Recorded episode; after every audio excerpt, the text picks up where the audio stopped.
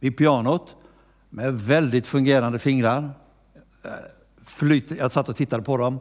Flyter alldeles utmärkt. Med en röst som är lika klar nu som när, jag vet inte vad vi är Dan, men vi är på 70-talet någon gång när jag mötte dig nere i Gnosjö.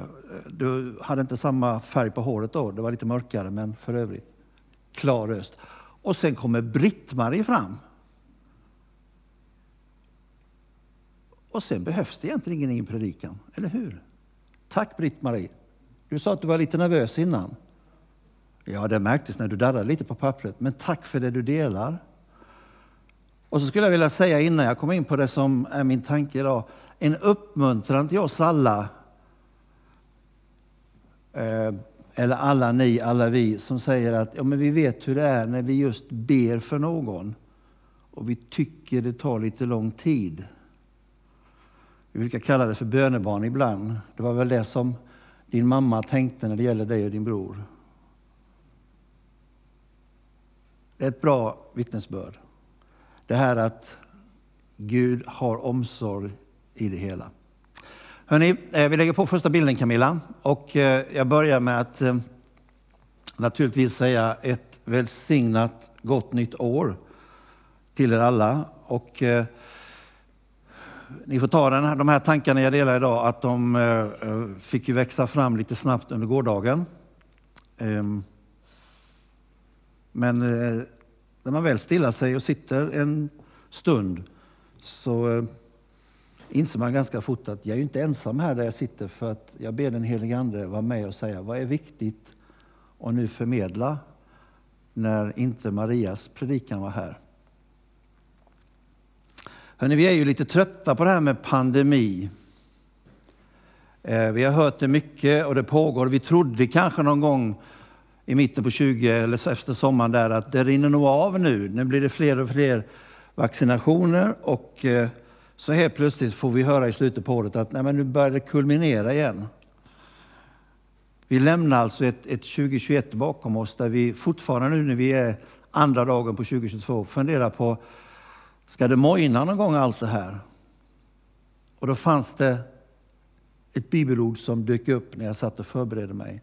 Och det är uppmuntran till dig och mig denna söndag förmiddag. Vi tar nästa bild. Lyft blicken. Det är precis det Jesus vill säga till oss idag. Lyft blicken. Och det sa han i Johannes, eller Johannes skriver om det i sitt fjärde kapitel där Jesus sa, ni lyft blicken och se hur fälten vitnar till skörd. Det här fjärde kapitlet i Johannes det inleds med att Jesus möter kvinnan vid brunnen. Väldigt många av er vet vilken berättelse jag tänker på. Han valde att ta vägen över Samarien. Det var inte den vägen de brukade gå. De försökte undvika det, men nu sa han vi, vi går det hållet. Och det blir den här händelsen i det här enskilda mötet. Jesus och en person, den här kvinnan. Kapitlet innan i Johannes kapitel 3, där är det också mötet mellan Jesus och en person, nämligen Nikodemus. Ett nattmöte. Och det här är, tycker jag, värt att poängtera första dagen på det nya året. Bibeln är full med just sådana här möten mellan Jesus och den enskilde. Inte bara de stora konferensernas forum, utan just det här när du känner, det är bara jag nu. Jesus, det är du och jag. Ehm, eller som Astrid Lindgren fångade när Emil säger, du och jag Alfred. Det är också en sån där bra bild på att det där enskilda mötet är viktigt. Vad är det då Jesus säger för sammanhang när vi ser det här med att han uppmanar oss att lyfta blicken? Vi ska läsa hela sammanhanget eh, ifrån vers 35 och då kan vi växla bild så eh, ska ni få texten. Johannes fjärde kapitlet från vers 35 och framåt.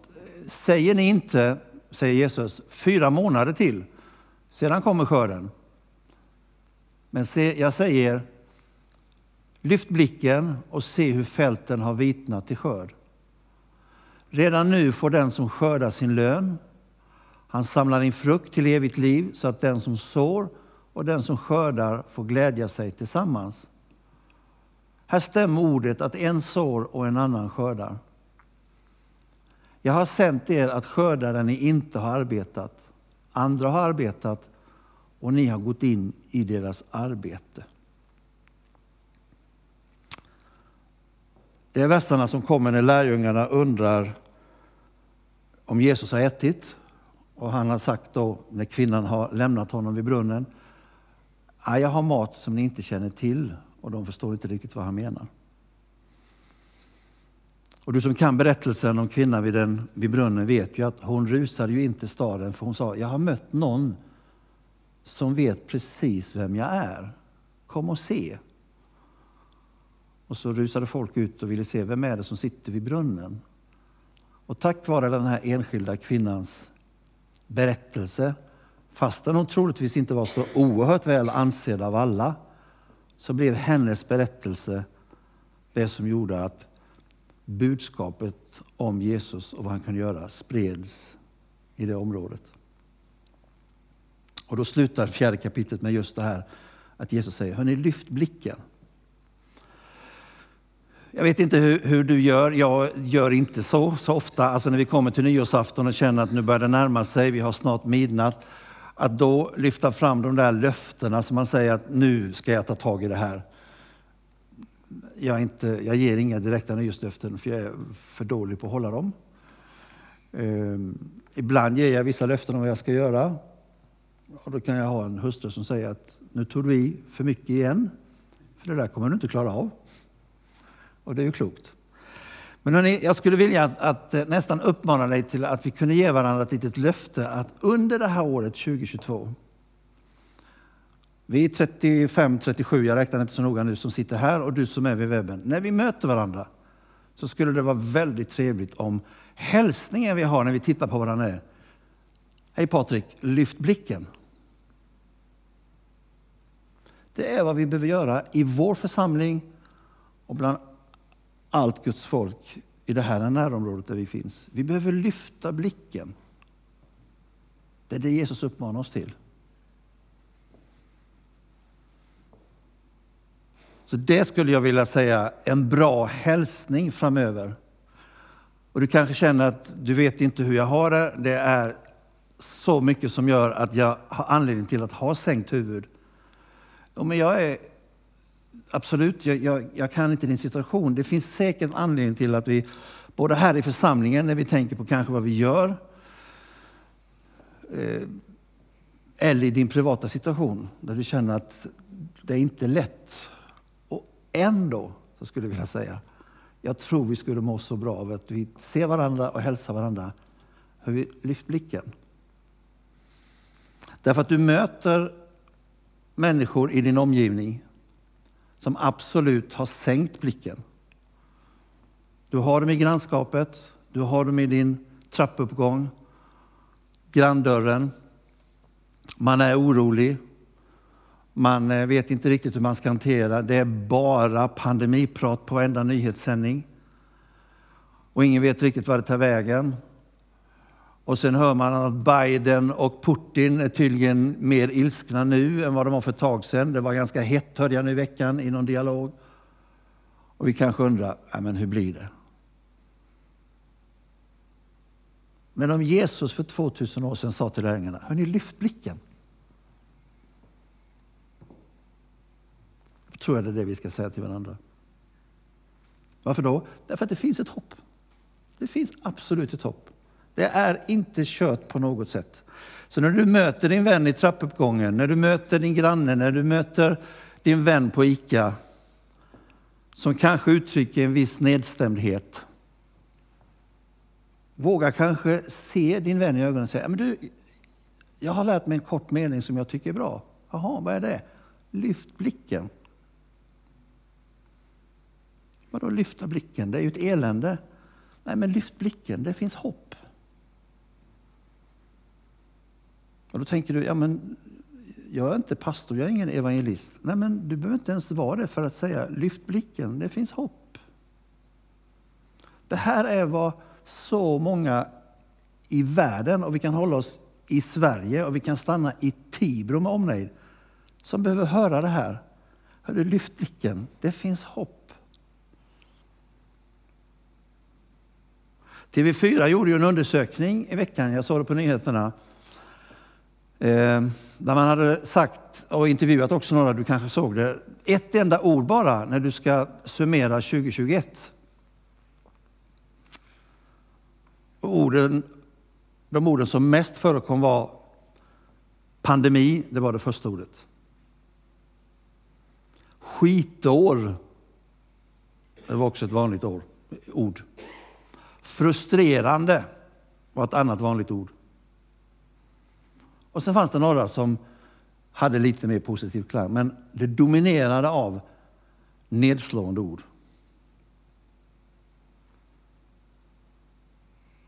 Och då tror jag, när vi möter, framförallt de som vi kanske har ett naturligt umgänge med, som känner oss väl, så kan vi få säga utan att vi funderar på att vi kanske är några större evangelister eller vet hur vi ska predika eller hur vi ska säga. Men att bara säga, men du, lyft blicken lite. Jag förstår att det är jobbigt. Varför då? Varför skulle jag lyfta blicken? Därför att det finns hopp.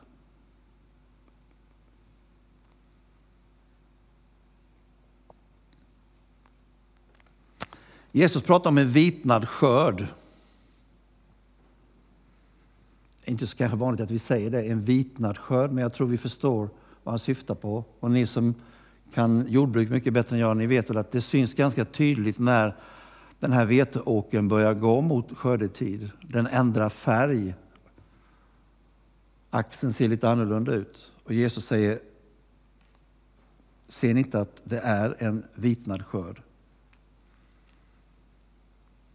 Och Jesus gav den här bilden för att det handlar om att där du och jag finns i vårt umgänge så finns det människor som just behöver höra de goda nyheterna. Du har och jag har de omkring oss som behöver faktiskt möta dig med sig. säga, men hur du lyft blicken. Visst är det besvärligt, men jag tror att det finns hopp.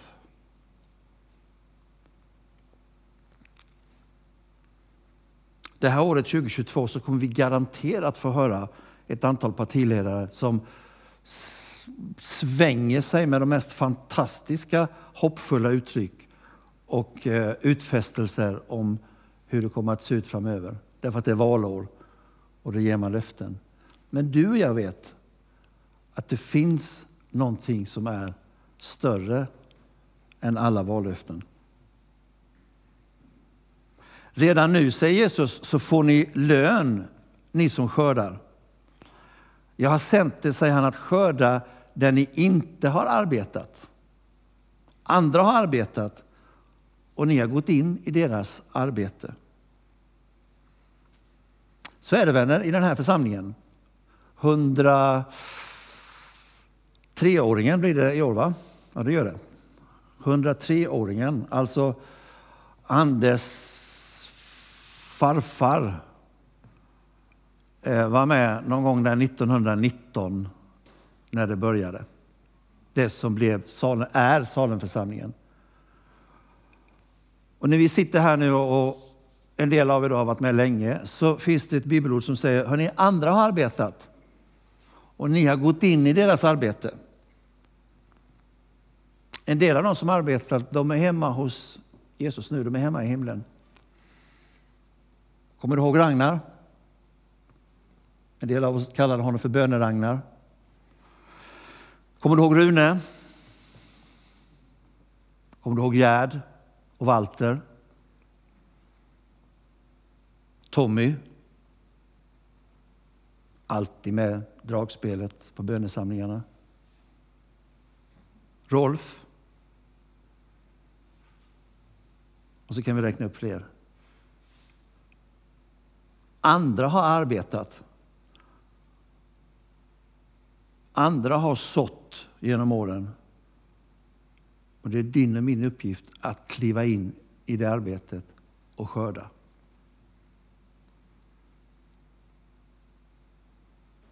Och ska vi skörda det som andra har sått så ska vi inte göra det med nedsänkt huvud. Utan då ska vi verkligen våga lyfta på vårt huvud. Lyfta på blicken. Du och jag ska alltså ta vid, och vi är där. Där vi som församling och som Jesu efterföljare här i Tibro, både i den här församlingen, Ekumenia, Kroppetorp, Svenska kyrkan, var vi nu har vår tillhörighet, så är det vår uppgift att just inte kliva undan där andra har arbetat. Hebreerbrevet beskriver också på ett ställe, tionde efter kapitlet, jag kommer inte ihåg riktigt, där det står att vi har en sky av vittnen. Du och jag har ju ingen aning om hur är det för de här namnen jag räknar upp som inte lever tillsammans med oss längre. Hur har de det? Vi kan ju fantisera om, ser de vad vi gör? Och låt mig i så fall få fantisera lite. För som sagt, vi vet inte. Om de ser vad vi gör så tror jag de säger, hörni, hallå, ge inte upp nu. Ja, men jag är 88. Ja, men jag sitter fortfarande och sjunger. Jag släpper inte taget.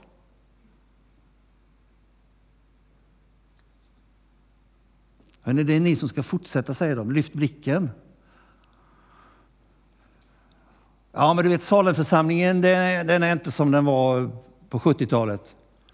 Nu vet, du, nu vet man inte riktigt vad, vad de håller på med i församlingsledningen och vad, vad, tar de för beslut och vad, vad pratar de om egentligen. Och, eh, och så kan vi hålla på och räkna upp sånt som vi kanske tycker det fungerar inte så bra. Hörrni, det finns absolut skäl för att vi i vår församling ska prata om vad vi kan göra betydligt bättre än vad vi gör.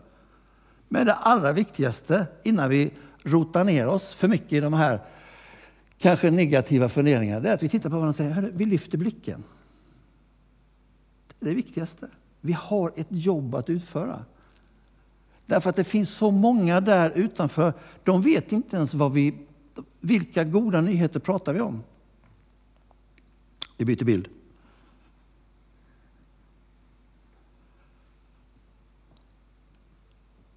Församlingens väg framåt. Det är faktiskt så Patrik, det är inte du som har tagit den här bilden. Och ändå är den så vacker ser jag just nu. Den är tagen uppe vid Svinakyrkan för er som kan Tibro bra. Eller den gula byggnaden så vet ni vad jag menar. Och så ser man den här vägen som sträcker sig framåt. Bort mot Kråkhult och bortåt. Men i församlingens väg framåt, det är du och jag som är den lokala församlingen här i Tibro. Och som jag sa nyss, vi vet om, alla vi som träffas ofta, vi är absolut inte perfekta. Vi har sånt som vi kan prata med varandra om och säga att det här, det här borde vi göra bättre. Varför fungerar inte det här riktigt som de ska? Men eh, om du ens har tänkt tanken att det vore kanske bättre att gå till något annat sammanhang, till någon annan församling och låt oss säga att du hittar den perfekta församlingen. Låt mig bara säga, så fort du kommer in i den så är den inte perfekt längre. För du är där. Och jag är där. Och ändå var det det Jesus sa, det är på det här som jag ska bygga det är det här jag bygger på. Vanliga människor som alltså inte är perfekta. Och ni ska bära ut budskapet om hopp. Han gav befallningen som ni vet till lärjungarna. Han sa, gå ut. Gör alla folk till lärjungar. Döp dem i Faderns, Sonen och den helige Andes namn. Och lär dem att hålla allt som jag har befallt er. Och så kommer löftet. Och se, jag är med er alla dagar, inte tidens slut. Och tiden är inte slut.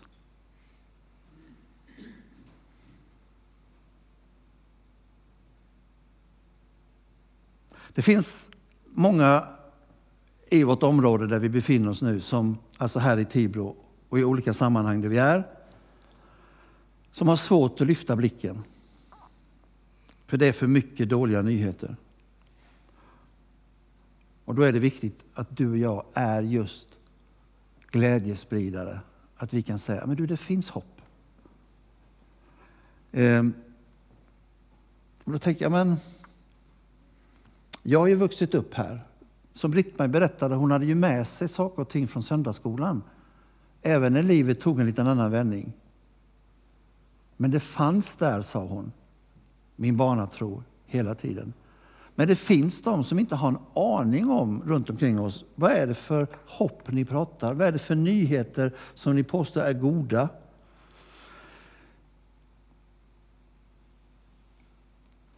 Vi har några vänner, jag och Gunilla, som jag vet vid tillfälle berättade att och de var i ett helt annat land och råkade hamna, jag tror det var om det var en restaurang eller på något fik, i alla fall med en helt okänd man och de kom att börja prata med varandra och efter en stund så säger den här helt okände mannen från ett annat land.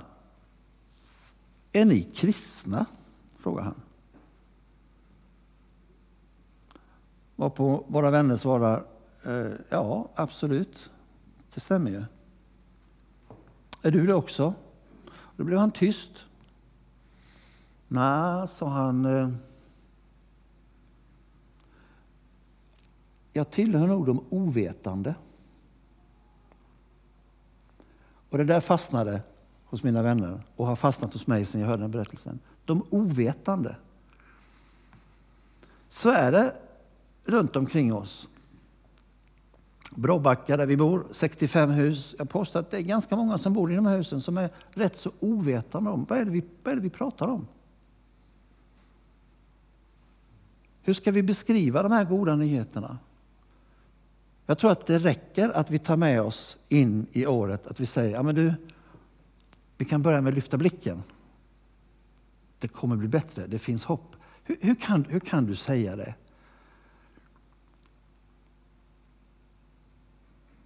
Eller för att ta en berättelse där jag själv hamnade, några av er har hört den eh, och jag ska inte, inte ge för mycket detaljer men det här var på den tiden jag bodde i Växjö, eller vi bodde där, och eh, jag råkade hamna i ett sammanhang mitt i en vardag hos någon som jag inte hade träffat tidigare. Eh, och vi skulle, jag var där för att jag skulle berätta lite om just det arbete som Gunilla framförallt har jobbat med under 20 år och det vi då hade börjat jobba med kring att möta människor som hade lite olika bekymmer och problem. När den här mannen hör det var en bit utanför Växjö, när han hör att jag säger att jag har inte bott i Växjö så länge men jag har vuxit upp i Gnosjö. Då säger han, nu ska jag inte använda hans ord, för han svor mer än han pratade vanligt. Men han sa, är du en sån där mm, mm, frinicklare? Och då vet ni kanske alla vad, vad då frinicklare? Jag förstod vad han menade, så jag blev alldeles paff där jag satt. Jag hade aldrig träffat dem tidigare. Så Ja, han sa, där uppe i Gnosjö och Hillerstorp runt om, det är mycket frinicklar där, sa han, och så mycket svordomar. De är gudfruktiga på söndagen och så gör de dåliga affärer i veckan. Och jag satt i ett sammanhang och tänkte, vad, vad, vad säger man nu? Och just då fick jag uppleva att det där bibelstället, att den helige Ande kommer till vår hjälp precis när vi behöver. Så jag sa, nej, sa jag, Lars-Göran hette han.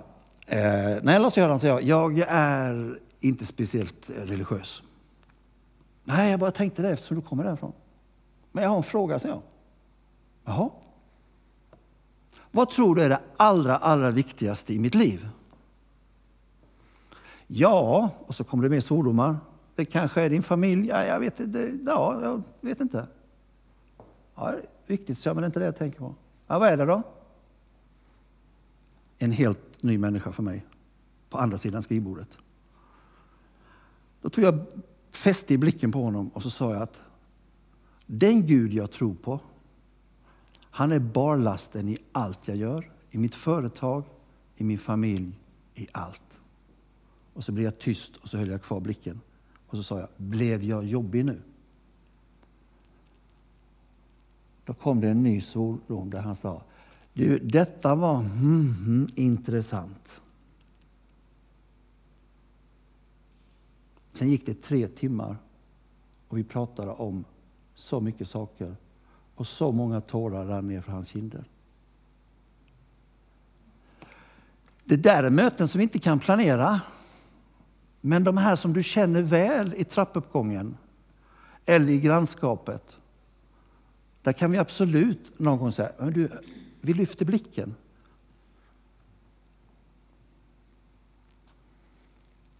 Vi har absolut goda nyheter att fördela och dela med oss av. Ett sätt att visa hur de här nyheterna skulle kunna presenteras, och då ska jag visa dig någonting nu som Nu ska vi se om vi, jag säger till Camilla när vi ska starta den lilla filmsnutten som kommer. Det är inget ljud på den här utan jag ska strax läsa någonting. Men jag vill bara visa dig, och några av er har sett det tidigare, men det gör ingenting, hur vi bland annat kan förklara hur, vad är de här goda nyheterna? Det här var ett sammanhang där vi i konfagänget, vi skulle träffa eh, konfaelevernas föräldrar och jag bara funderade på Jonas Lund hade bett mig att, att hålla en liten eh, avslutning. Och jag tänkte, vad, vad säger vi till konfaföräldrar? Hur många är ovetande av vad, vad vi egentligen pratar om i konfan? Och då valde jag att där, när jag träffade dem, visa någonting framför dem. Men för att det ska funka nu så får du se det på film istället. Så, att, så här skulle man kunna bland annat berätta om hur Gud har tänkt. Jag läser och du kollar. I början fanns ordet, ordet fanns hos Gud och ordet var Gud. Han fanns hos Gud i början. Genom honom blev allting till och utan honom blev ingenting till av det som finns till. Gud sa, vi gör människor till vår avbild, lik oss själva. Och Gud skapade människan till sin egen avbild. Lik sig själv skapade Gud man och kvinna. De var dyra ögonstenar i Guds ögon.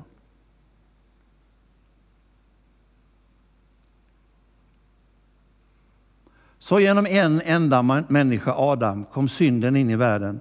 Och genom synden och döden så dör alla människor eftersom alla har syndat. Syndens lön är döden, men Guds gåva är evigt liv i Kristus Jesus vår Herre. Gud gav oss en fri vilja att välja det som är gott eller ont. Människan är fri att fatta egna beslut, beslut som får konsekvenser. Så blev ordet människa och levde bland oss. Han var full av nåd och sanning. Han var i världen och genom honom hade världen blivit till. Men världen kände inte igen honom. Han sa, kom till mig alla ni som arbetar och är tyngda av bördor. Känn ingen oro. Men folket sa, korsfäst honom. Innan sista andetaget sa han, det är fullbordat. Och så las, lade de honom i en grav.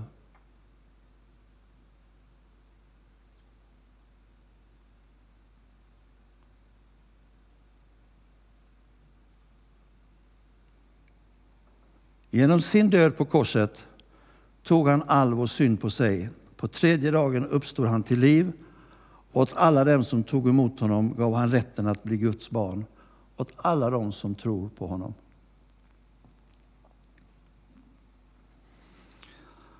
Det där kan vara en lite visuell bild hur man kan bland annat visa hur Gud har tänkt. Men det kan vara ett bra sätt att just börja med, och vi tar den sista bilden innan jag sätter mig ner.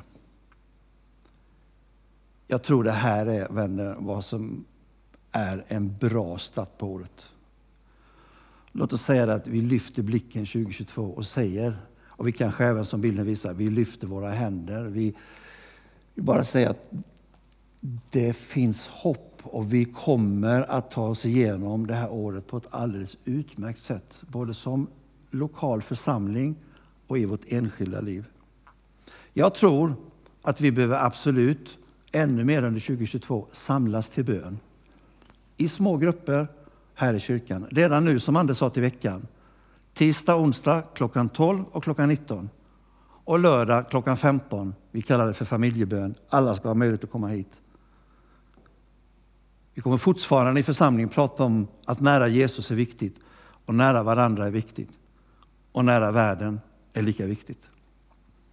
Jag tror också att vi behöver tränas i lärjungaskap. Vi behöver sitta i rätta forum, kanske små grupper, och få undervisning i, prata mer med varandra om hur ska vi fungera som Jesu efterföljare i det här vanliga livet. Du som är senior, jag vet inte om du vet den allra äldsta i vår församling, men eh, jag tror fortfarande, eller jag påstår att jag vet, att det är Ingrid och då fyller hon 93 i år.